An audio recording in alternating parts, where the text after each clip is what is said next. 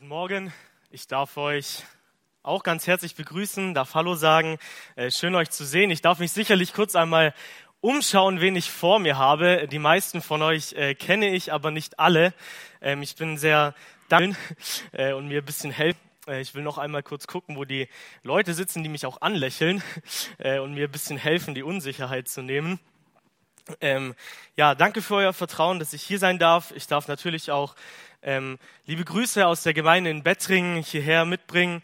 Ich bin aber nicht da, um die Gemeinde Bettringen zu vertreten, sondern um gemeinsam mit euch die Herrlichkeit von Jesus Christus anzuschauen und die unendliche Schönheit von seinem Evangelium. Und den Text, den ich dafür mit euch durchlesen und studieren möchte, den finden wir im Johannesevangelium, in Johannes Kapitel 8 und wir werden heute gemeinsam die Verse 1 bis 12 zusammen anschauen. Johannes Kapitel 8, die Verse 1 bis 12. Ich möchte sie einmal zu Beginn vorlesen und dann noch einmal beten. Jesus aber ging an den Ölberg. Frühmorgens aber kam er wieder in den Tempel und alles Volk kam zu ihm und er setzte sich und lehrte sie. Die Schriftgelehrten und die Pharisäer aber bringen eine Frau zu ihm, im Ehebruch ergriffen und stellen sie in die Mitte und sagen zu ihm, Lehrer, diese Frau ist im Ehebruch bei der Tat selbst ergriffen worden. In dem Gesetz aber hat uns Mose geboten, solche zu steinigen. Du nun, was sagst du? Dies aber sagten sie, um ihn zu versuchen, damit sie etwas hätten, um ihn anzuklagen. Jesus aber bückte sich nieder und schrieb mit dem Finger auf die Erde. Als sie aber fortfuhren, ihn zu fragen, richtete er sich auf und sprach zu ihnen, wer von euch ohne Sünde ist, werfe als erster einen Stein auf sie. Und wieder bückte er sich nieder und schrieb auf die Erde. Als sie aber dies hörten, gingen sie einer nach dem anderen hinaus, anfangend von den Ältesten bis zu den Letzten. Und Jesus wurde allein gelassen mit der Frau in der Mitte. Als Jesus sich aber aufgerichtet hatte und außer der Frau niemanden sah, sprach er zu ihr, Frau, wo sind sie, deine Verkläger? Hat niemand dich verurteilt? Sie aber sprach, niemand Herr. Jesus aber sprach zu ihr, auch ich verurteile dich nicht. Geh hin und sündige nicht mehr. Wiederum nun redete Jesus zu ihnen und sprach, ich bin das Licht der Welt. Wer mir nachfolgt, wird nicht in der Finsternis wandeln, sondern wird das Licht des Lebens haben. Ich möchte noch einmal beten. Jesus Christus, ich bekenne gerne, dass ich ohne dich nichts tun kann und dass wir alle hier die Kraft deines Heiligen Geistes brauchen, der deine Wahrheit auf unsere Herzen schreibt, der uns die Augen öffnet für die Größe und die Schönheit von dir und deinem Evangelium. Jesus, du kennst mich als Mensch, du, du kennst meine Furcht, meine Sorge, du kennst die innere Sehnsucht nach Annahme. Aber ich möchte das, dich bitten, dass du all das zur Seite legst und dass unser Fokus ganz auf, dein, auf deinem Wort und auf dir her liegt und dass wir neu begeistert, gedemütigt und erstaunt darüber sind, welche Gnade wir, welche Gnade wir als Sünder vor dir finden. Amen. Hast du schon mal etwas getan, bei dem du richtig Angst hattest, dabei erwischt zu werden? Eine Tatsache, wo es dir unglaublich peinlich gewesen wäre, wenn dich ein Mensch dabei gesehen hätte. Das Gefühl von, hoffentlich kommt jetzt in diesem Moment keiner rein und hoffentlich erwischt mich niemand dabei.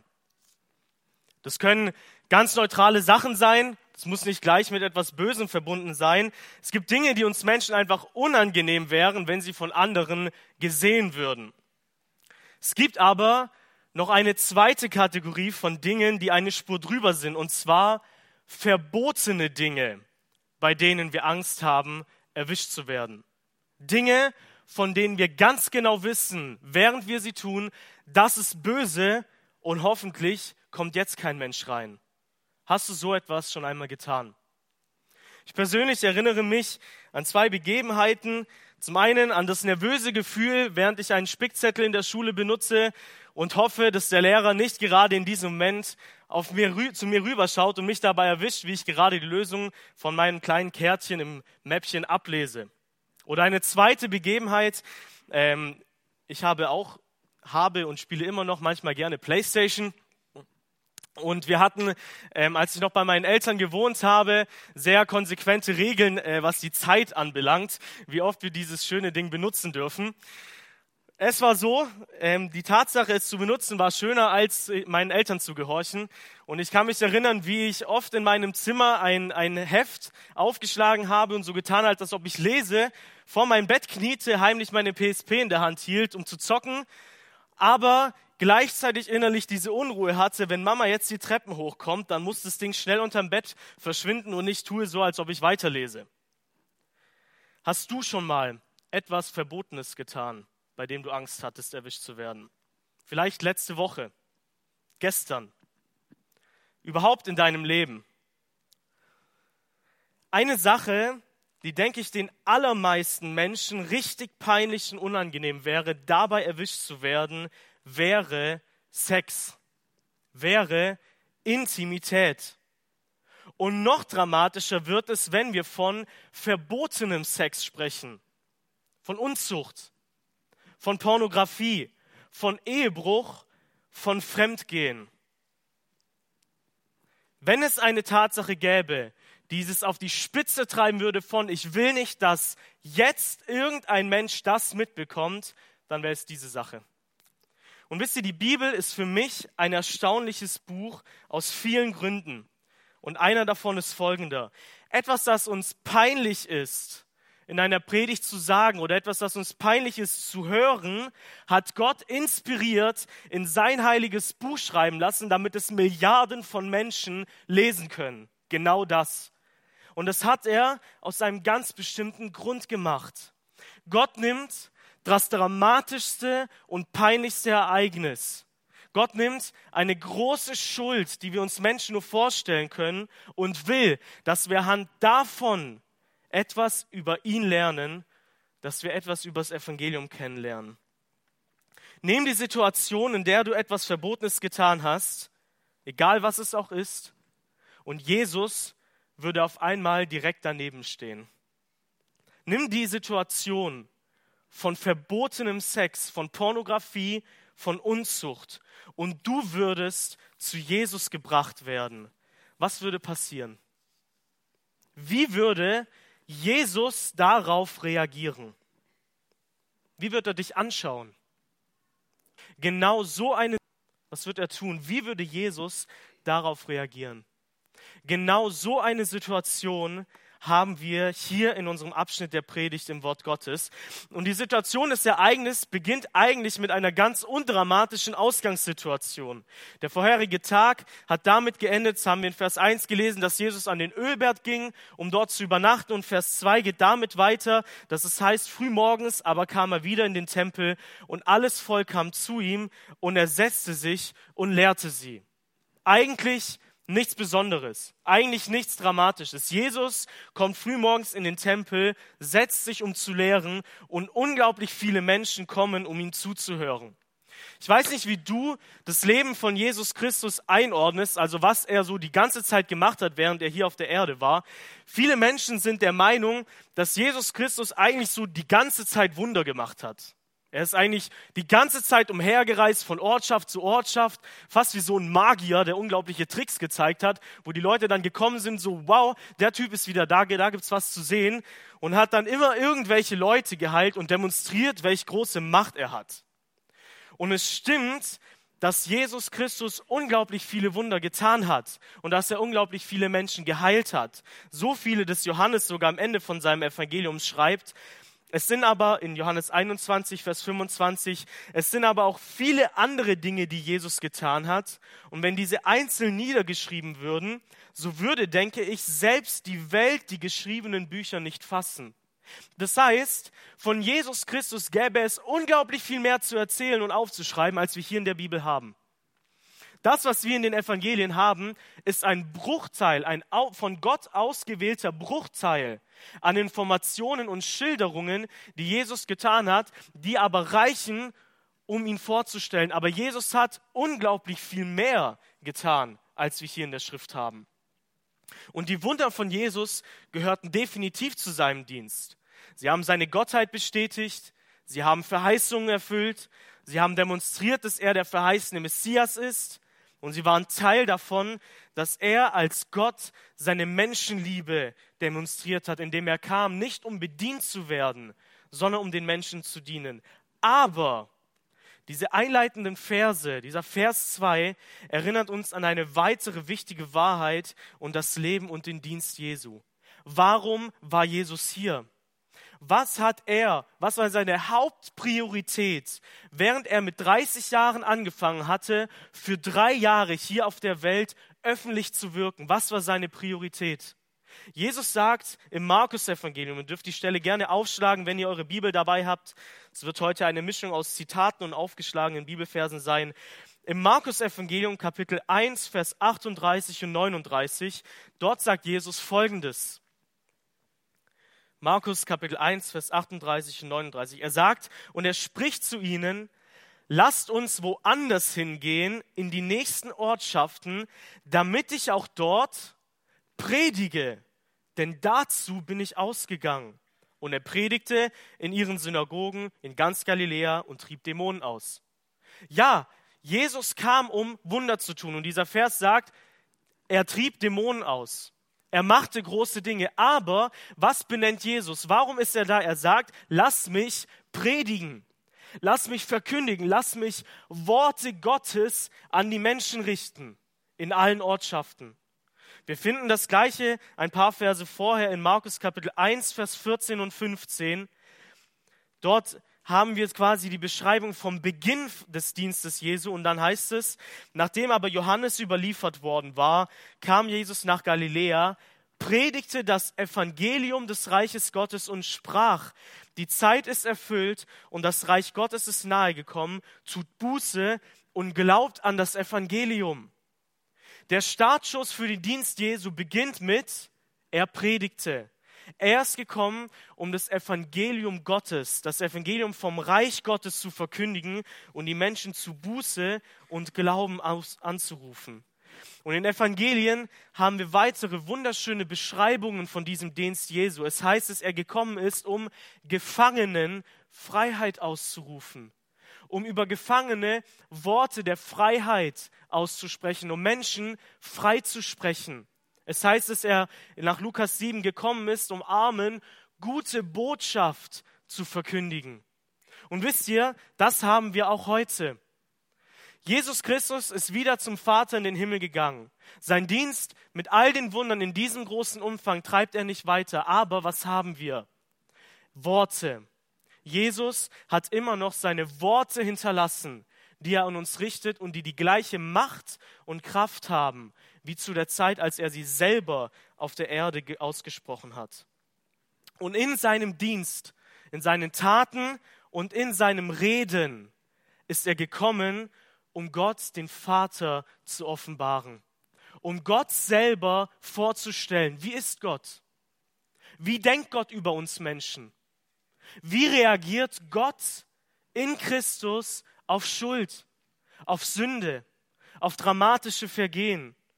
Jesus sagte, wer mich sieht, hat den Vater gesehen. Und im Hebräerbrief lesen wir, dass Gott am Ende der Tage zu uns geredet hat im Sohn, der die Ausstrahlung seiner Herrlichkeit und der Abdruck seines Wesens ist. Das heißt, wenn Christus geredet hat, dann hat man die Herrlichkeit Gottes gehört. Und das Gleiche wünsche ich auch uns, dass wenn wir die Schrift lesen, wenn wir die Verkündigung vom Evangelium hören, dass es nicht einfach nur trockene Worte sind, nicht einfach nur tote Buchstaben, sondern dass der Geist Gottes in diesen Worten eine Kraft entfaltet, dass wir die Herrlichkeit Gottes hören und wahrnehmen.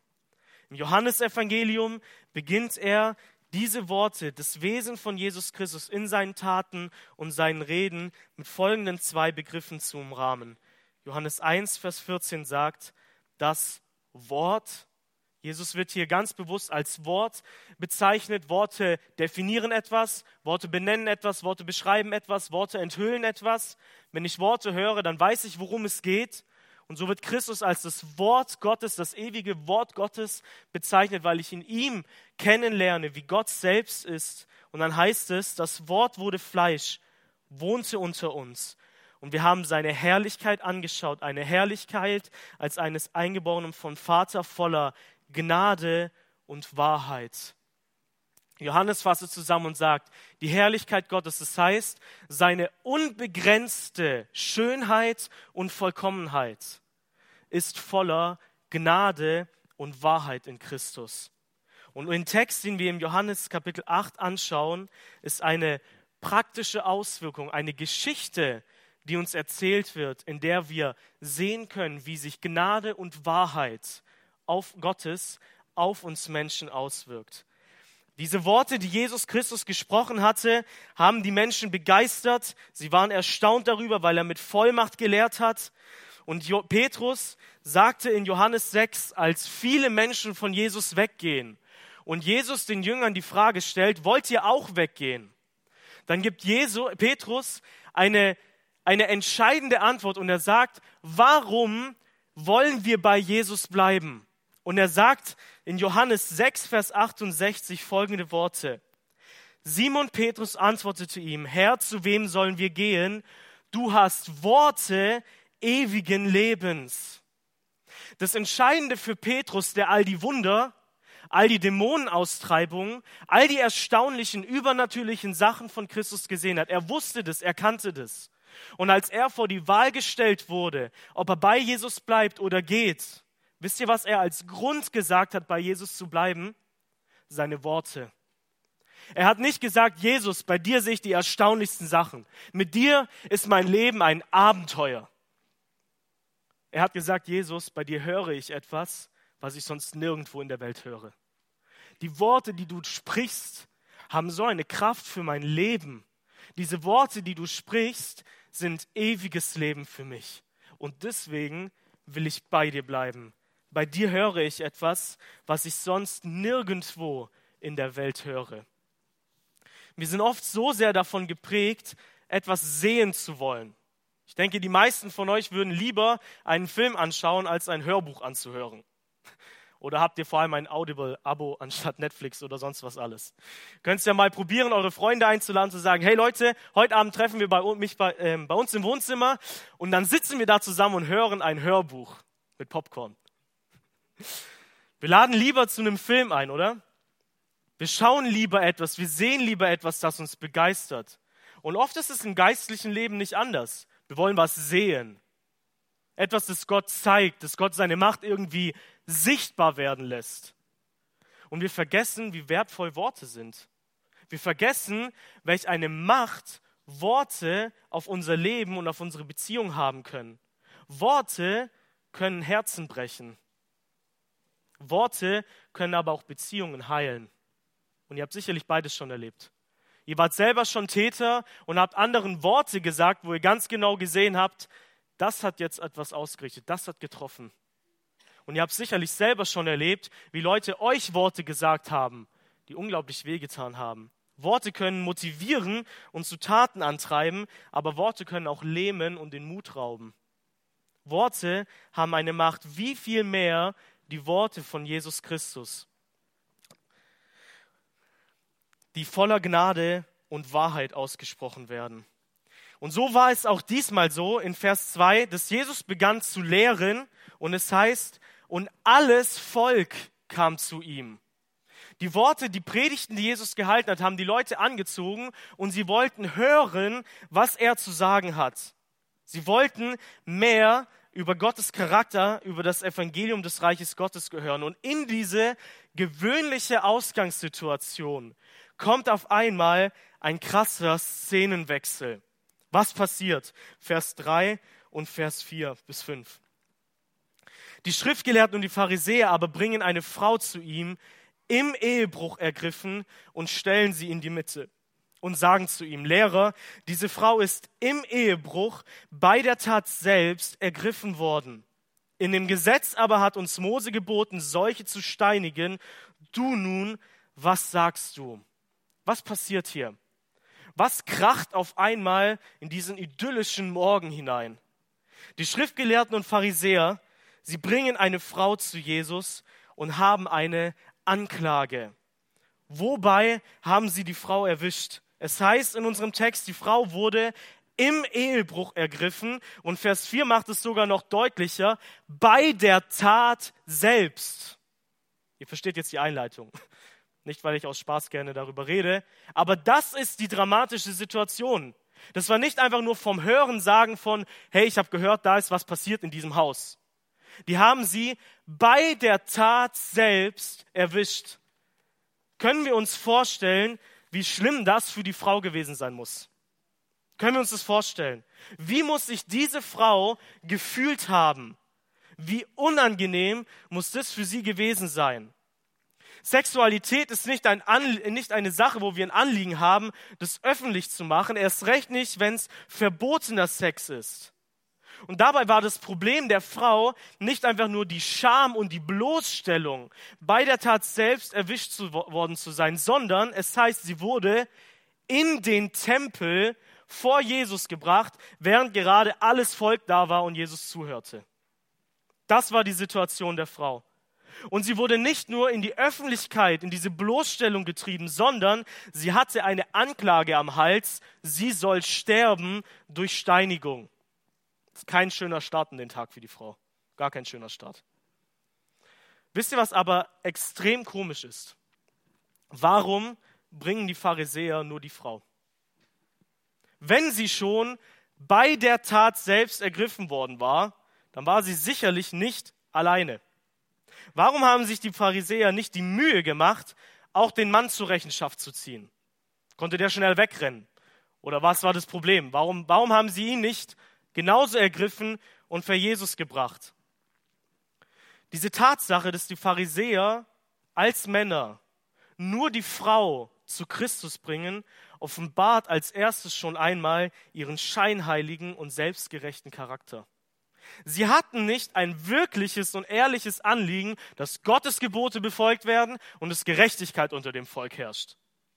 Und sie befolgten darin nur die Hälfte von dem, was Gott geboten hatte. Nach dem Gesetz Moses, auf das sie sich berufen sollten, beide Täter angeklagt werden, nicht nur die Frau. Und ihr falscher, scheinheiliger Charakter wird noch deutlicher, wenn wir den Vers 6 lesen. Das heißt in Vers 6, dies aber sagten sie, um ihn zu versuchen, damit sie etwas hätten, um ihn anzuklagen. Dieses ihn bezieht sich auf wen? Auf Jesus. Was war ihr eigentliches Problem? Was war ihr eigentliches Anliegen mit dem, was sie gerade getan haben? Es ging ihnen nicht in erster Linie um die Frau. Es ging ihnen auch schon gar nicht um den Mann, es ging ihnen nicht darum, dass Treue in den Ehen vor Gott gelebt wird und dass Gott durch Gehorsam geehrt wird. Die Anklage, die sie an die Frau bringen, ist eigentlich eine scheinheilige Anklage. Sie machen es, weil sie eigentlich ein Problem mit Jesus haben. Ihr eigentliches Problem ist nicht Sünde. Ihr eigentliches Problem ist Jesus und wer er behauptet hat zu sein. Das ist ihr Problem. Sie, ihn konnten sie nicht leiden, ihn wollten sie weghaben, weil sie neidisch auf Jesus waren. Ist das Gottesfurcht? Du sollst nicht neidisch sein. Ist das Gehorsam der Gebote Gottes? Du sollst nicht Ehe brechen. Aber dann so eine Abneigung gegenüber Jesus haben? Und wisst ihr, diese Tatsache offenbart uns etwas ganz Entscheidendes und Wichtiges. Wenn du Jesus nicht liebst, wenn du ein Problem mit Jesus hast, dann kannst du versuchen, so fromm wie möglich zu leben. Du kannst die zehn Gebote auswendig lernen. Du kannst dir die größte Mühe geben, ein gerechtes Leben vor Gott zu führen, wo Gott sagt, das war gut. Aber wenn du Jesus nicht liebst, wird es dir vor Gott gar nichts bringen. Gar nichts. Paulus sagt in 1. Korinther 16, wenn jemand den Herrn Jesus Christus nicht lieb hat, der sei verflucht. Wer Christus nicht liebt, wer ein Problem mit Jesus hat, Ordnung packen und es wird ihm nichts bringen. Religiosität in Zucht und Ordnung packen und es wird ihm nichts bringen. Wer hier zu Jesus gebracht wird, sowohl die Frau als auch die Pharisäer und Schriftgelehrten, sind beides Sünder, die das Böse mehr lieben als Gott. Vor Jesus haben wir nicht einfach nur diese Ehebrecherin, die auf frischer Tat ertappt wurde, sondern für Jesus haben wir eine Menge von Menschen, die böse sind und das, das Böse, das in Gottes Augen Böse lieben und praktizieren. Die Frau, die Ehebruch getrieben hat, aber genauso die Schriftgelehrten und Pharisäer, die Jesus anklagen wollten und ihn nicht liebten und ihn auf Kosten der Sünde von anderen in Versuchung führen und bloßstellen wollen. Das ist sowas von asozial. Wenn ich die, wenn ich die Fehler von anderen dafür gebrauche, um, je, um, um irgendwie besser vor Jesus dazustehen und ihm damit Probleme zu machen. Das ist so hinterhältig, das ist so gemein. Was ist die Versuchung, die sie Jesus hier stellen? Es heißt in Vers 6, sie sagten es, um sie ihn zu versuchen, damit sie etwas hätten, um ihn anzuklagen. In welches Dilemma wollen sie Jesus bringen? Worauf berufen sie sich? In Vers 5 heißt es, in dem Gesetz aber hat uns Mose geboten, solche zu steinigen. Du nun, was sagst du? Diese Berufung auf das Gesetz Gottes im alten Bund, Ehebrecher zu steinigen, ist wahr. Es ist richtig. In 3. Mose, Vers 20, Kapitel 20, Vers 10 heißt es, wenn ein Mann Ehebruch treibt mit der Frau eines Mannes, wenn er Ehebruch treibt mit der Frau seines Nächsten, so sollen der Ehebrecher und die Ehebrecherin gewiss getötet werden. Gott hat im Gesetz, im Alten Testament, nicht nur bei Ehebruch, bei ganz, ganz vielen Sünden aufgezeigt, was die gerechte Konsequenz für so eine Schuld ist. Und er hat den Menschen deutlich gemacht, wie dramatisch Gott zu Sünde steht, dass der Lohn der Sünde der Tod ist, nicht nur bei Ehebruch. Er hat es aber anhand von dieser Situation so sorgfältig aufgeschrieben, dass er geschrieben hat, die Ehebrecherin und der Ehebrecher, beide, haben die nicht gelesen oder was? Beide Gott ist darin vorsehen, sagt, gerechte Konsequenz für beide. Darauf berufen sich die Pharisäer. Und jetzt ist die Situation folgende. Wenn Jesus Nein zu diesem Gebot sagt, das heißt, nein, dieses Gericht ist falsch und wir sollen es nicht vollziehen, dann missachtet er Gottes Gesetz durch Mose. Das heißt, er überhebt sich über die Worte, die Gott im Alten Testament genannt hat. Wobei er gesagt hat, wobei er selber gesagt hat, in Matthäus 5, ich bin nicht gekommen, das Gesetz aufzulösen, sondern es zu erfüllen. Das heißt, er hätte erstens gelogen, zweitens sich über Gott gestellt. Das ist diese erste, das Dilemma, in das sie Jesus führen wollen. Zweitens, hätte Jesus zugestimmt, gesagt, ja, ihr habt es richtig gelesen, holt bitte erst den Mann und dann machen wir das, Hätte er zugestimmt, hätten sie seine eigenen Worte hinterfragt, dass er nicht gekommen ist, um zu richten, sondern um zu retten. Hätte Jesus hier an dieser Stelle zugestimmt, wäre seine Haltung des Erbarmens und der Vergebung in Frage gestellt worden. Wo ist dann dieser Jesus, der Freund der Sünder, der den ganzen Tag mit Huren und Zöllnern gegessen und Gemeinschaft mit ihnen hatte, während er ihnen Gott vorgestellt hat? Was ist damit? Warum hast du die anderen nicht gesteinigt? Warum jetzt hier auf einmal? Hinzu würde kommen, dass die Römer die Todesstrafe durch jüdisches Gericht eigentlich verboten hatten. Das heißt, Jesus hätte sich beim Vollzug auch der Obrigkeit widersetzt. Und jetzt ist die Frage, wie reagiert Jesus darauf? Was macht er? Großes Volk da, viele Menschen, erschreckende Stille, die Frau ist da, nachher heißt es, sie war in der Mitte, direkt vor Jesus, alle gucken, was machst du? Die Ausstrahlung der Herrlichkeit Gottes. Wie reagiert Gott? Was macht er? Es steht in Vers 6b, Jesus aber bückte sich nieder und schrieb mit dem Finger auf die Erde. Das habe ich nicht erwartet. Wollt ihr wissen, was Jesus hier in die Erde geschrieben hat? Ich auch. Ich weiß es aber nicht. Und Johannes ärgert uns gefühlt damit, indem er nachher in Vers, Moment, in Vers 8 das gleiche nochmal schreibt. Und wieder bückte er sich nieder und schrieb auf die Erde. Also übrigens, der hat, also der hat wirklich was in die Erde geschrieben. Was hat Jesus geschrieben? Es gibt verschiedene Vermutungen, wo man versucht, okay, wo in der Schrift wird irgendetwas mit Fingern in die Erde geschrieben und könnte das nicht eine Parallelstelle dazu sein, was Jesus hier vielleicht reingeschrieben hat? Und Gott Vermutungen sind zum einen nach 2. Mose 31, wo es heißt, dass die Gebote Gottes mit dem Finger eingeschrieben wurden. Das heißt zum Beispiel, du sollst nicht Ehe brechen, du sollst nicht falsches Zeugnis ablegen. Und vielleicht, so wie damals, hat Jesus Christus hier die zehn Gebote in die Erde geschrieben. Vielleicht. Oder nach Jeremia 17, Vers 13, dort heißt es, diejenigen, die den Herrn verlassen werden, werden beschämt werden, die von mir weichen werden, in die Erde geschrieben werden. Vielleicht hat Jesus die Namen der Pharisäer, der Schriftgelehrten, der Ehebrecherin in die Erde geschrieben. Fakt ist, das sind Vermutungen, keine Ahnung. Wissen wir nicht. Aber wir können hier die entscheidende Lektion lernen, dass wir, wenn wir einen Text lesen, bei dem bleiben sollten, was offenbart ist. Wenn Gott wollte, dass wir wissen, was Christus in die Erde geschrieben hat, dann hätte er es aufgeschrieben, keine Sorge. Wenn Gott wollte, dass alle, alle deine Fragen mit einem Vers ganz genau beantwortet werden könnten, dann würdest du diesen Vers finden. Wir haben aber das, was wir haben, weil Gott sagt, das reicht aus. Es reicht aus, um die Lektion dieses Abschnitts zu lernen und diesen bei der Hauptsache zu bleiben und uns nicht in Nebensächlichkeiten zu verlieren. Was können wir aber festhalten mit dieser Reaktion von Jesus? Wir merken, wir kommen ähm, die bringen die Ehebrecherin, alle schauen gespannt zu, was sagst du? Das ist wie so ein Moment in einem Film, wo jetzt alles so in Zeitlupe abläuft, die, die Musik ist aus und alle gucken jetzt einfach nur Jesus an und er bewegt so in Zeitlupe seinen, seinen Finger durch die Erde. Was passiert? Er gibt ihnen Zeit, darüber nachzudenken. Jesus antwortet nicht gleich drauf los. Und jetzt hier, zack, jetzt bedenkt mal bitte Folgendes. Jesus wartet kurz.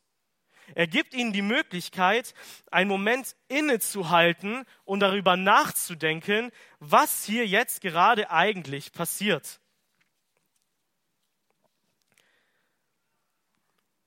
Die Pharisäer bleiben aber etwas hartnäckiger und es heißt in Vers 7, als sie aber fortfuhren, ihn zu fragen, richtete er sich auf und sprach zu ihnen. Das heißt, Jesus gibt ihnen Zeit, darüber nachzudenken, die, für die ist jede Sekunde zu lang und die stellen die Frage, ähm, und sie fuhren, äh, fahren fort, ihn zu fragen. Und dann beginnt Jesus zu sprechen. Und auf seine, auf ihre scheinheilige Anklage folgt von Christus eine überführende Antwort. Er sagt in Vers 7b, wer von euch ohne Sünde ist, werfe als erster einen Stein auf sie. Jesus geht auf die Situation ein. Er sagt, okay, wir haben hier eine Situation, ein Mensch wurde auf frischer Tat ertappt, er hat eine Sache getan, die nach dem Gesetz Gottes, nach der Gerechtigkeit Gottes den Tod verdient hat. Okay, also verstehe ich richtig, dass das, was ihr wollt, im Umgang mit, eurer Sünd, mit euren Sünden Gerechtigkeit ist. Habe ich das gerade richtig zur Kenntnis genommen? Ihr wollt, die dass die Reaktion auf Schuld Gerechtigkeit ist. Okay, können wir gerne so machen. Dann fängt aber derjenige an, der ohne Sünde ist. Dann fängt derjenige an, der in seinem Leben noch nichts getan hat, das nach Gottes Gerechtigkeit den Tod verdient hat. Der darf das machen. Wir können das durchziehen, aber bedenk dabei Folgendes. Du darfst den Stein erst dann werfen, wenn du dir zu 100% sicher bist, dass danach nicht auch Steine auf dich fliegen werden dann darfst du werfen. Ihr wollt die Ehebrecherin steinigen. Und wie sieht es in eurer Ehe aus? Wie sieht es in eurem Leben aus? Seid ihr immer treu gewesen? Auch mit deinen Augen, mit deinen Gedanken, mit deinen Wünschen? Stehst du vor Gott mit einer sauberen Ehe und sagst, ich wünschte, alle könnten mich den ganzen Tag beobachten, weil das ist so vorbildlich. Jesus hat ihnen selber erklärt und gesagt, jeder, der eine Frau ansieht, um sie zu begehren, das heißt, ich nicht, ich schaue schon, sondern um sie zu begehren. Das heißt, in dem Moment, wo ich meinen Blick schon darauf schwenke, sie anzuschauen, hast du Ehebruch mit ihr, mit ihr begangen in seinem Herzen. Das ist der Maßstab, den Christus gelehrt und aufgestellt hatte. Er hat ihnen genauso gesagt, mit welchem Urteil ihr richtet, werdet ihr gerichtet werden. Mit welchem Maß ihr messt, wird euch zugemessen werden. Warum siehst du den Splitter in den Augen deines Bruders und deinen Balken nimmst du selber nicht wahr? Warum bist du unreflektiert, während du die Sünden der anderen wahrnimmst? Und Jesus hat an ganz verschiedenen anderen Stellen bezeugt, dass die Pharisäer und Schriftgelehrten, 2 Vers 22, als er aufzeigt, bevor wir zu, unserem, zu unserer Textlesung gekommen sind, aufzeigt, wie sowohl Juden als auch Heiden Sünder sind, wirft er den Juden vor und sagt, guck mal, ihr seid so stolz auf das Gesetz, dass ihr euch darin so auskennt und ihr seid so penibel dabei, aber warum macht ihr Ehebruch? Paulus kannte seine Artgenossen und er wusste, die sind nicht anders.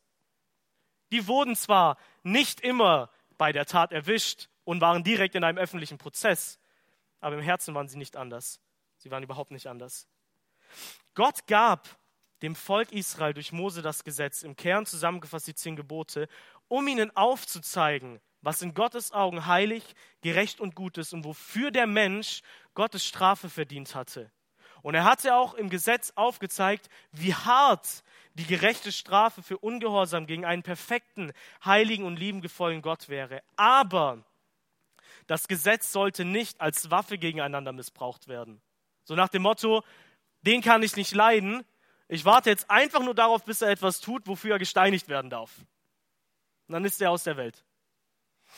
Dafür hat Gott das Gesetz nicht gegeben, sondern, was haben wir gelesen? Durch das, Erkennt durch das Gesetz kommt Erkenntnis der Sünde nach Römer 3.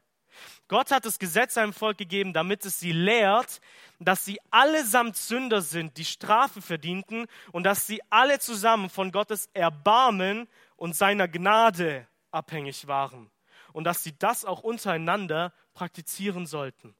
Habt ihr schon mal die Frage gestellt? Okay, das Volk Israel hat Gottes Gebot, da muss ja jeden Tag hunderte von Steinigungen stattgefunden haben. Alter, da war, müssen überall in der Stadt Blutlachen gewesen sein. Alle Sünder. Gott ist mehr als das Gesetz. Das Gesetz offenbart Gottes Gerechtigkeit, aber Gott ist mehr als das. Gott ist genauso auch barmherzig und vergebend. Gott ist genauso langsam zum Zorn, groß an Gnade und geduldig. Und das war genauso eine Sache, die das Volk Gottes lernen und untereinander praktizieren sollten. Was bezweckte Jesus mit seiner Antwort? Und hier zeigt sich diese unglaubliche Weisheit, die er hatte und welche Macht seine Worte hat. Er macht nur diesen einen kleinen Satz. Und schaut mal, wie viele Leute sich daraufhin bewegen müssen. Es heißt in Vers 9, als sie aber dies hörten, gingen sie einer nach dem anderen hinaus, anfangend von den Ältesten bis zu den Letzten, und Jesus wurde allein gelassen mit der Frau in der Mitte. Jesus überführte sie mit diesem kleinen Satz von ihrer Schuld. Er hat ihnen mit diesem kleinen Satz in Erinnerung gerufen, dass sie alle Sünder sind, die den Tod verdienten, nicht nur die Frau, auch die Schriftgelehrten und Pharisäer und auch die Volksmenge, die dabei war und daraufhin gehen musste. Nicht nur im Römerbrief, wo wir das vorhin gelesen haben, dass alle unter der Sünde sind, dass es keinen gibt, der Gutes tut, nicht einer, dass keiner an die Herrlichkeit Gottes hinanreicht, so hat genauso auch Jesus diese Tatsache gelehrt. Ein Kapitel vorher, in Johannes Kapitel 7, können wir nachlesen, Johannes Kapitel 7, Vers 19, sagt Jesus, hat nicht Mose euch das Gesetz gegeben und keiner von euch tut das Gesetz. Das ist die Lehre der völligen Verdorbenheit aus dem Mund von Jesus Christus. Ihr habt das Gesetz, aber keiner von euch tut es. Ihr wisst es doch ganz genau, dass ihr euch nicht daran hält. Ihr wisst es doch. Oder noch mal ein paar Verse vorhin, Kapitel 7, ähm, Vers 7. Die Welt aber kann euch nicht hassen, mich aber hasst sie, weil ich von ihr zeuge, dass ihre Werke böse sind. Und er fasst es auf die ganze Welt. Er sagt, ich bin das Licht, das in die Welt gekommen ist und offenbart, dass jeder Mensch in der Finsternis lebt. Jeder einzelne Mensch hat Werke, die böse sind. Jeder einzelne. Da ist kein Mensch, der nicht gegen Gott sündigt. Und wisst ihr, wer da auch dazugehört? Du und ich. Die Frage ist, wie verschleiert oder wie zeigt sich deine völlige Verdorbenheit? Eher so wie bei den Pharisäern und Schriftgelehrten oder so wie bei der ehebrecherischen Frau? Zu einer Partei gehörst du. Entweder zeigt sich deine völlige Verdorbenheit in einer Selbstgerechtigkeit, die so tut, als ob es in deinem Leben keine Probleme gibt, als ob es in deinem Leben keine Schuld, keine Sünde gibt, während du aber ganz, ganz groß dabei bist, offene Augen dafür zu haben, wo andere Menschen sünden, sündigen. Entweder bist du das. Ein Mensch, der seine, seine Sünde versucht in Religiosität, in Frömmigkeit, hey, ich komme zur Bibelstunde, ich komme am Sonntag, schau mal, ich erfülle meinen Bibelleseplan, ich singe auch fleißig mit. Und während du das gebrauchst, um eine Maske aufzusetzen, damit Menschen nicht sehen, was in deinem Herzen ist. Entweder gehörst du zu dieser Partei, die irgendwie so versucht, es Gott recht zu machen, oder zur Ehebrecherin. Nur, dass du vielleicht nicht bei allem erwischt wirst. Oder du gehörst zu Menschen, die wissen, ich bin schuldig. Ich bin ein Sünder. Und ich habe Glück, dass nicht alles an meine Gemeinde gerät. Dass nicht alle immer exakt wissen, wo ich versage. Und manchmal erlebst du aber vielleicht auch die Bloßstellung und kannst nicht ausweichen. Kannst nicht anders, als zu sagen, ja, es ist so, wie es aussieht. Ich habe das getan. Ich sündige. Zu welcher Seite gehörst du? Wir werden vielleicht nicht bei jeder Sünde, die wir tun, gleich in einen öffentlichen, juristischen oder religiösen Prozess gezogen.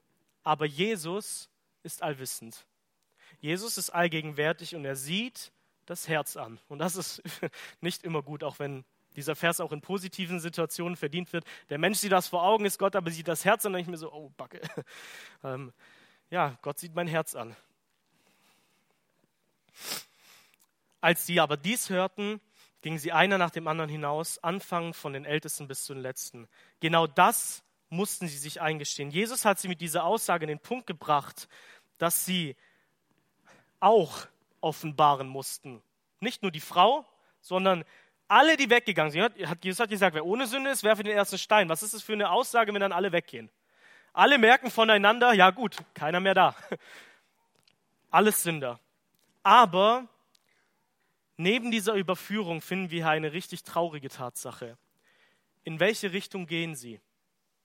Jesus hat nicht gesagt, dass sie weggehen sollen. Jesus hat nur gesagt, wer ohne Sünde ist, werfe den ersten Stein. Sie hätten bleiben können. Sie hätten bleiben können, die Steine hinlegen können und bekennen können, ja, ich sollte auch gesteinigt werden. Sie hätten nicht weggehen müssen. Und hier finden wir eine traurige Tatsache. Die Menschen werden konfrontiert mit der Tatsache, dass sie allesamt Sünder sind. Aber wohin gehen sie? Weg von Jesus. Sie bleiben nicht, um bei ihm Vergebung zu suchen. Sie bleiben nicht bei Jesus, um Gottes Erbarmen, Gottes Gnade und Wahrheit kennenzulernen, sondern sie verschleiern es. Sie wollen selber damit zurechtkommen. Sie wollen der Realität ihrer Sünde nicht ins Auge sehen. Und wie viele Menschen machen heute genau das Gleiche? Sie sind vielleicht von ihrem Gewissen, von ihren christlichen Kollegen, von ihrer Prägung, von was auch immer, überführt, dass sie Dinge in ihrem Leben tun, die falsch sind, die böse sind, die sündig sehen. Aber was ist die Reaktion darauf? Das reicht mir. Darüber will ich nicht mehr reden. Damit möchte ich nicht mehr konfrontiert werden. Das ist zu hart für mich. Ich möchte mich damit nicht mehr beschäftigen. Bitte hör auf, dieses Thema anzusprechen. Und diese Menschen machen was? Sie gehen weg von Jesus. Sie haben keine Sehnsucht bei Jesus, die Vergebung zu finden, die möglich wäre. Sie haben kein Verlangen bei Jesus, die Veränderung zu finden, die Gott uns schenken kann, sondern sie gehen einfach weg. Und dabei wäre aber die Vergebung möglich gewesen. Was ist Jesus? Jesus ist der Prediger, der zu Buße und Glaube ausgerufen hat. Derjenige, der mit seinen Worten nicht einfach nur gesagt hat, jetzt schau, dass du dein Leben aber bitte wieder in Ordnung kriegst, ja, damit du mir nachfolgen kannst. Jesus hat zu Buße und Glaube aufgerufen. Er hat doch Armen gute Botschaft verkündigt. Er hat eine Botschaft verkündigt, die Freiheit, einen Freispruch über Gefangene ausgerufen hat und darin Gottes Herrlichkeit offenbart, voller Gnade und Wahrheit. Und wir sehen jetzt bei der Ehebrecherin, dass Jesus anfängt, diese Gnade und Wahrheit in dieser Geschichte so sanftmütig und weise zu demonstrieren. Und er beginnt damit, noch bevor er der Frau antwortet. Ja, es ist diese traurige Tatsache, dass diese Menschen weg von Jesus gingen um nicht bei ihm zu bleiben und die Vergebung und Veränderung zu finden. Was hat das aber für die Frau bedeutet? Ihre Scham und ihre Bloßstellung wurde ihr genommen. Der einzige, der jetzt noch bei vor ihr stand, war Jesus mit seinen gütigen Augen. Die Ankläger, die vorher noch geschrien haben, wir sollen sie steinigen, die Ankläger, die sie erwischt haben und sie in diese, in diese Peinlichkeit geführt haben, mussten verschwinden. Und jetzt ist nur noch Jesus bei ihr. Und dann heißt es in Vers 10, als Jesus sich aber aufgerichtet hatte und außer der Frau niemanden sah, sprach er zu ihr, Frau, wo sind sie, deine Verkläger? Hat niemand dich verurteilt? Sie aber sprach, niemand Herr. Das ist heilsam. Es ist heilsam, dass Jesus Christus der Frau einen Schutzraum gibt, mit dem sie in, mit ihrer Schuld, die sie nicht mehr leugnen kann, vor Jesus bleiben kann. Und wisst ihr, was das Entscheidende ist? Wo bleibt die Frau? Wo ist die Frau? Sie hat nicht die Gelegenheit ergriffen, während alle rausgingen, sich irgendwie unter die Menschenmenge zu wischen und zu denken, jetzt aber schnell weg hier aus der Situation, ich will einfach nur nach Hause und allein sein, bevor die nachher am besten noch wieder zurückkommen und dann irgendwie dann doch noch was machen. Die Frau wurde genauso wie alle anderen Menschen von ihrer Sünde und Schuld überführt, aber wo blieb sie? Bei Jesus. Die Frau blieb mit dieser Tatsache bei Jesus. Er war mit der Frau allein. Und jetzt steht Jesus Christus vor ihr und was macht er? Jesus hat gesagt, wer ohne Sünde ist, werfe den ersten Stein. Alle gehen weg, außer Jesus. Wer hätte Steine werfen dürfen? Jesus. Jesus hätte diese Frau steinigen dürfen. Er hätte es und was wäre er gewesen? Böse? Nein. Er wäre gerecht und heilig und gut gewesen.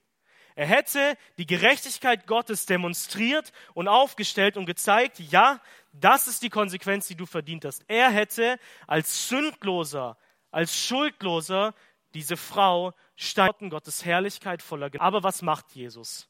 Wie offenbart er hier in seinen Worten Gottes Herrlichkeit voller Gnade und Wahrheit? Jesus spricht zu ihr in Vers 11b, auch ich verurteile dich nicht. Was ist das für eine Aussage? Was ist das für ein Geschenk, das Jesus dieser Frau hier bringt?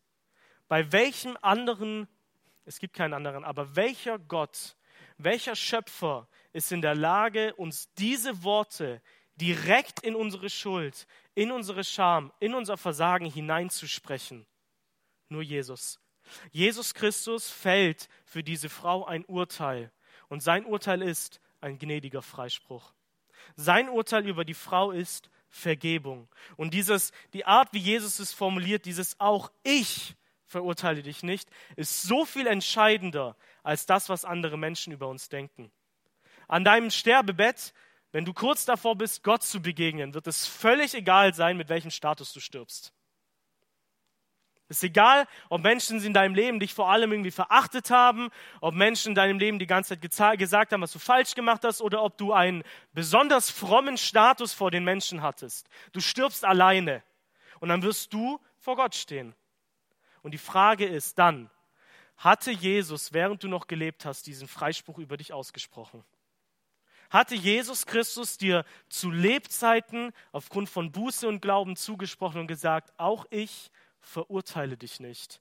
Du wirst nicht die Konsequenz für deine Sünden erleben. Du wirst nicht die Strafe erleben, die du verdienst hast. Und das ist so viel entscheidender, weil Jesus Christus dieses auch ich, Gott selbst spricht. Der Richter der Lebenden und den Toten, der jede Einzelheit kennt, auch die anderen Sünden der Frau. Das war nicht ihre einzige, nicht ihr einziges Problem. Er kennt auch all die anderen und er sagt, ich verurteile dich nicht. Und wenn Jesus Christus diese Aussage spricht, dann ist er nicht korrupt. Dann ist er nicht der Richter, der ignoriert, welchen Maßstab Gott aufgestellt hatte von, wer das tut, der hat den Tod verdient. Jesus ignoriert dabei die Aussage, der Sünde Lohn ist der Tod nicht, sondern Jesus wusste, während ich, wenn ich dieser Frau jetzt diese Worte zuspreche, werde ich ein paar Jahre später dafür bluten wenn ich dieser Frau jetzt sage, du darfst gehen, wenn ich dieser Frau jetzt sage, ich verurteile dich nicht, dann sage ich das mit dem Wissen, dass ich eines Tages am Kreuz hängen werde und so behandelt werde, als ob ich ein Ehebrecher bin. Dann wusste Jesus, dass er selber Stellvertretung ausüben wird, damit Gott gerecht und vergebend bleibt dann wusste er, dass er, obwohl er nichts getan hatte, was eine Strafe verdient, als ein Schuldloser behandelt werden würde wie ein Verbrecher von den Menschen in Bloßstellung, in Scham, in Erniedrigung und gleichzeitig von seinem himmlischen Vater, der ihn wie ein Sünder am Kreuz behandelte und seinen ewigen Zorn über Christus ausgegossen hatte. Das wusste Jesus und er hat diese Aussage trotzdem gesagt. Das ist seine große Liebe. Er hat trotzdem gesagt, ich verurteile dich nicht und ich bin bereit, diesen Preis zu zahlen. Ich bin bereit, dass die Strafe auf mir liegt, damit du Frieden haben kannst. Und diese Aussage, diese Botschaft von Christus, die gilt auch uns. Nimm diese Tatsache, an die du in der Einleitung gedacht hast, diese Sünde, diese Schuld in deinem Leben, die vielleicht niemand mitbekommen hat, wo du aber ganz genau weißt, du direkt daneben stehen. Nimm diese Situation, nimm all deine Schuld und Jesus würde direkt daneben stehen. Er kann auch dir zusprechen, ich verurteile dich nicht.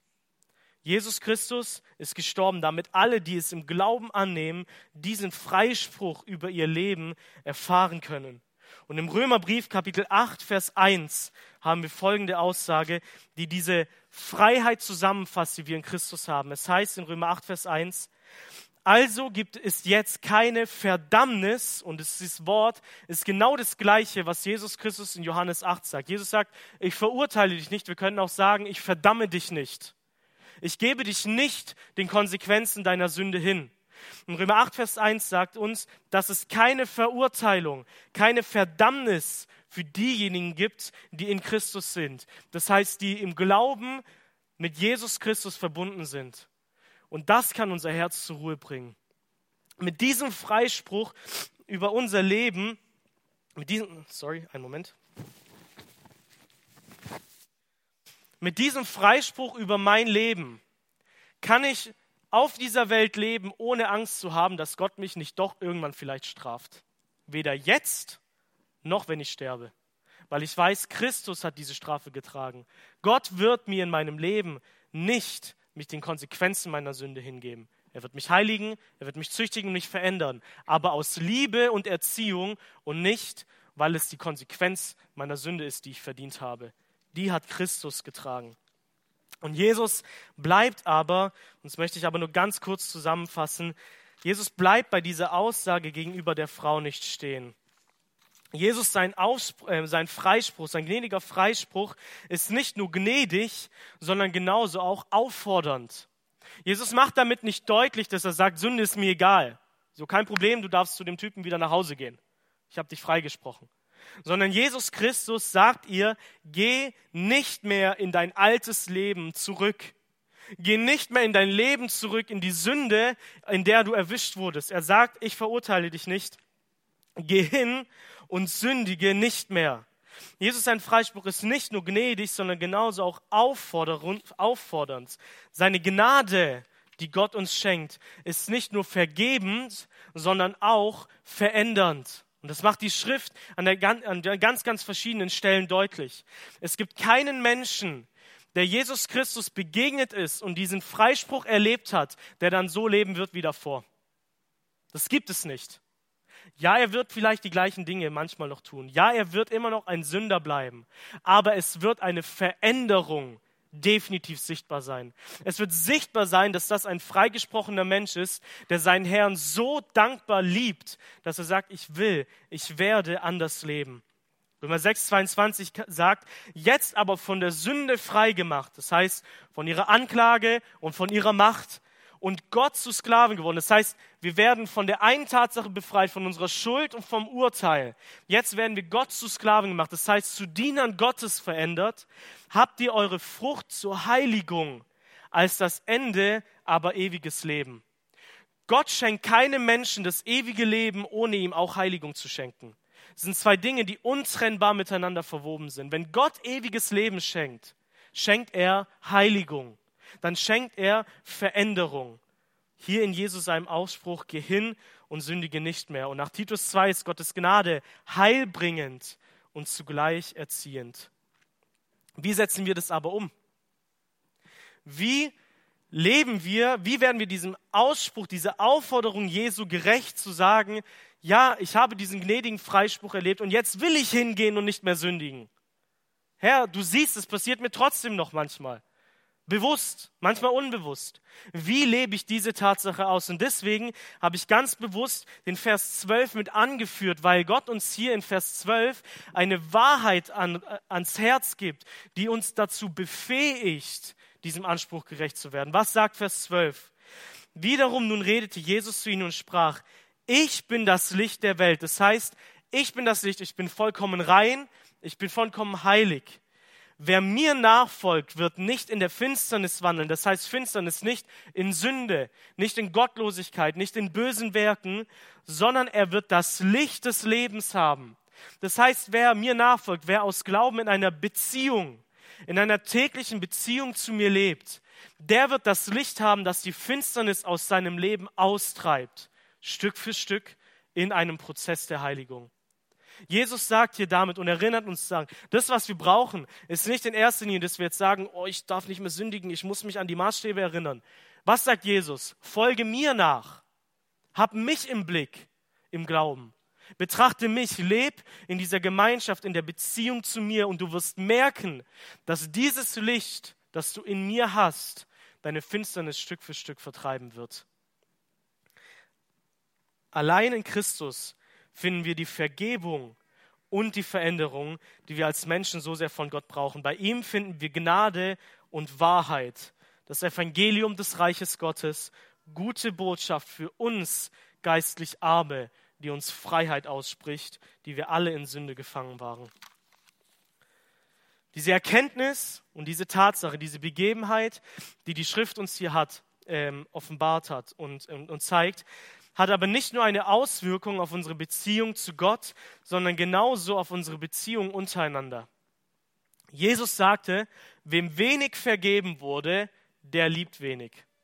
Das heißt, wenn du der Meinung bist, dass es ja so ein paar Sachen gibt, die Gott dir vergeben musste, dann wird es die Auswirkung haben, das bin ich für ein großer Schuft, was bin ich für ein großer Sünder dann wird es eine Auswirkung haben, dass du umso mehr deinen vergebenden Herrn liebst und umso mehr deinen Nächsten liebst. Und deswegen will ich uns fragen, wann sind wir so schnell dabei, Steine aufeinander zu werfen, ohne zu bedenken, wie viel Schuld wir haben? Die Schrift sagt nicht, dass wir Sünde tolerieren wollen. Jesus hat es als Sünde bezeichnet, hat gesagt, sündige nicht mehr. Aber dieser Text hat uns gelehrt, in diesem Umgang miteinander selbst reflektiert zu sein. Noch ein weiterer Aspekt. Ist es uns wichtiger, die ganze Zeit untereinander das Böse aufzuzeigen, so dass wir vergessen, einander nicht bloßzustellen, sondern in Liebe zu ermahnen? Herrscht in unserem Miteinander nur Gerechtigkeit oder auch Barmherzigkeit, so wie Christus es hier gelebt hat? Sind wir als Christen als Ortsgemeinde ein Ort, eine Gemeinschaft, in der Raum für Fehler, für Versagen und Schuld ist, während wir der Heiligung nachstreben? Oder müssen hier alle perfekt sein? Müssen hier alle am Sonntag herkommen und so tun, als ob sie die ganze Woche mit niemandem gestritten haben? Was leben wir als Christen? Und worauf weisen wir hin, wenn wir merken, unser Nächster fällt? Sagen wir einfach nur, das darfst du nicht tun? Oder weisen wir aufs Evangelium hin, zu sagen, das ist Sünde, aber Christus kann dir vergeben und dich verändern. Worauf weisen wir einander hin? Das Streben nach Heiligung ohne die Gewissheit, dass wir in Jesus Vergebung haben, wird uns entweder zu heuchlerischer Selbstgerechtigkeit vor Gott führen oder zu Verzweiflung in der Scham unserer Schuld. Aber mit der Gewissheit der Vergebung von, was ich auch tue, Christus hat bezahlt, dann wird es mich in eine Freiheit, die zur Heiligung führt, führen und gleichzeitig in eine Barmherzigkeit meinem Nächsten gegenüber. Und ich will, danke für eure Geduld, ähm, noch, einmal zum, euch noch einmal zum Schluss zusprechen. Für Jesus gibt es keine Sünde, die zu groß oder zu schlimm sein könnte oder zu peinlich, dass er sie dir nicht vergeben könnte durch sein Blut. Aber es gibt auch keine Sünde, bei der er dir nicht helfen kann, ihr zu widerstehen und sie abzulegen. Und deswegen, mein Ruf von hier vorne ist, geh nicht weg von Jesus. Geh nicht weg, so wie die anderen. Bleib bei ihm. Du kannst damit ehrlich deiner Schuld ins Auge schauen und gleichzeitig in ihm Vergebung und Veränderung erfahren. Jesus spricht, ich verurteile dich nicht, geh hin und sündige nicht mehr. Vielen, vielen Dank für, für eure Aufmerksamkeit. Ich möchte euch einladen, aufzustehen und in lauten oder leisen Gebeten Gott für diesen Text und diese Botschaft zu antworten. Jesus, ich will dich genauso anbeten und dir Danke sagen, dass ich diesen Ausspruch auch genauso über meinem Leben wissen darf, Herr. Danke, dass du mich nicht verurteilst, sondern dass du mir all meine Schuld vergeben hast, Herr, und dass ich dich, dass du das Licht in meinem Leben bist, Herr, dass mich, dass du das mich verändert Stück für Stück, dass du mir zeigst, wo, wo, wo, wo ich mich verhalte, so nicht wie du dich verhalten hättest, wo äh, du mich, du mich einfach veränderst, wo du mich prägst durch deinen Heiligen Geist, Jesus. Und ich möchte dich auch nochmal bitten, Herr, für alle die, die deine Kinder sind, Herr, mach diese Vergebung und diesen Schatz groß in unseren Herzen, Jesus, dass wir, dass wir viel lieben, dass wir dich so viel lieben, weil du so viel vergeben hast und dass genauso auch diese Gewissheit der Vergebung von der Größe unserer Schuld uns zu einer Liebe untereinander antreibt und nicht zu einer Hartherzigkeit miteinander. Dass wir dich ehren mit unserem Leben, mit unserem Miteinander, weil du es wert bist, Jesus. Amen.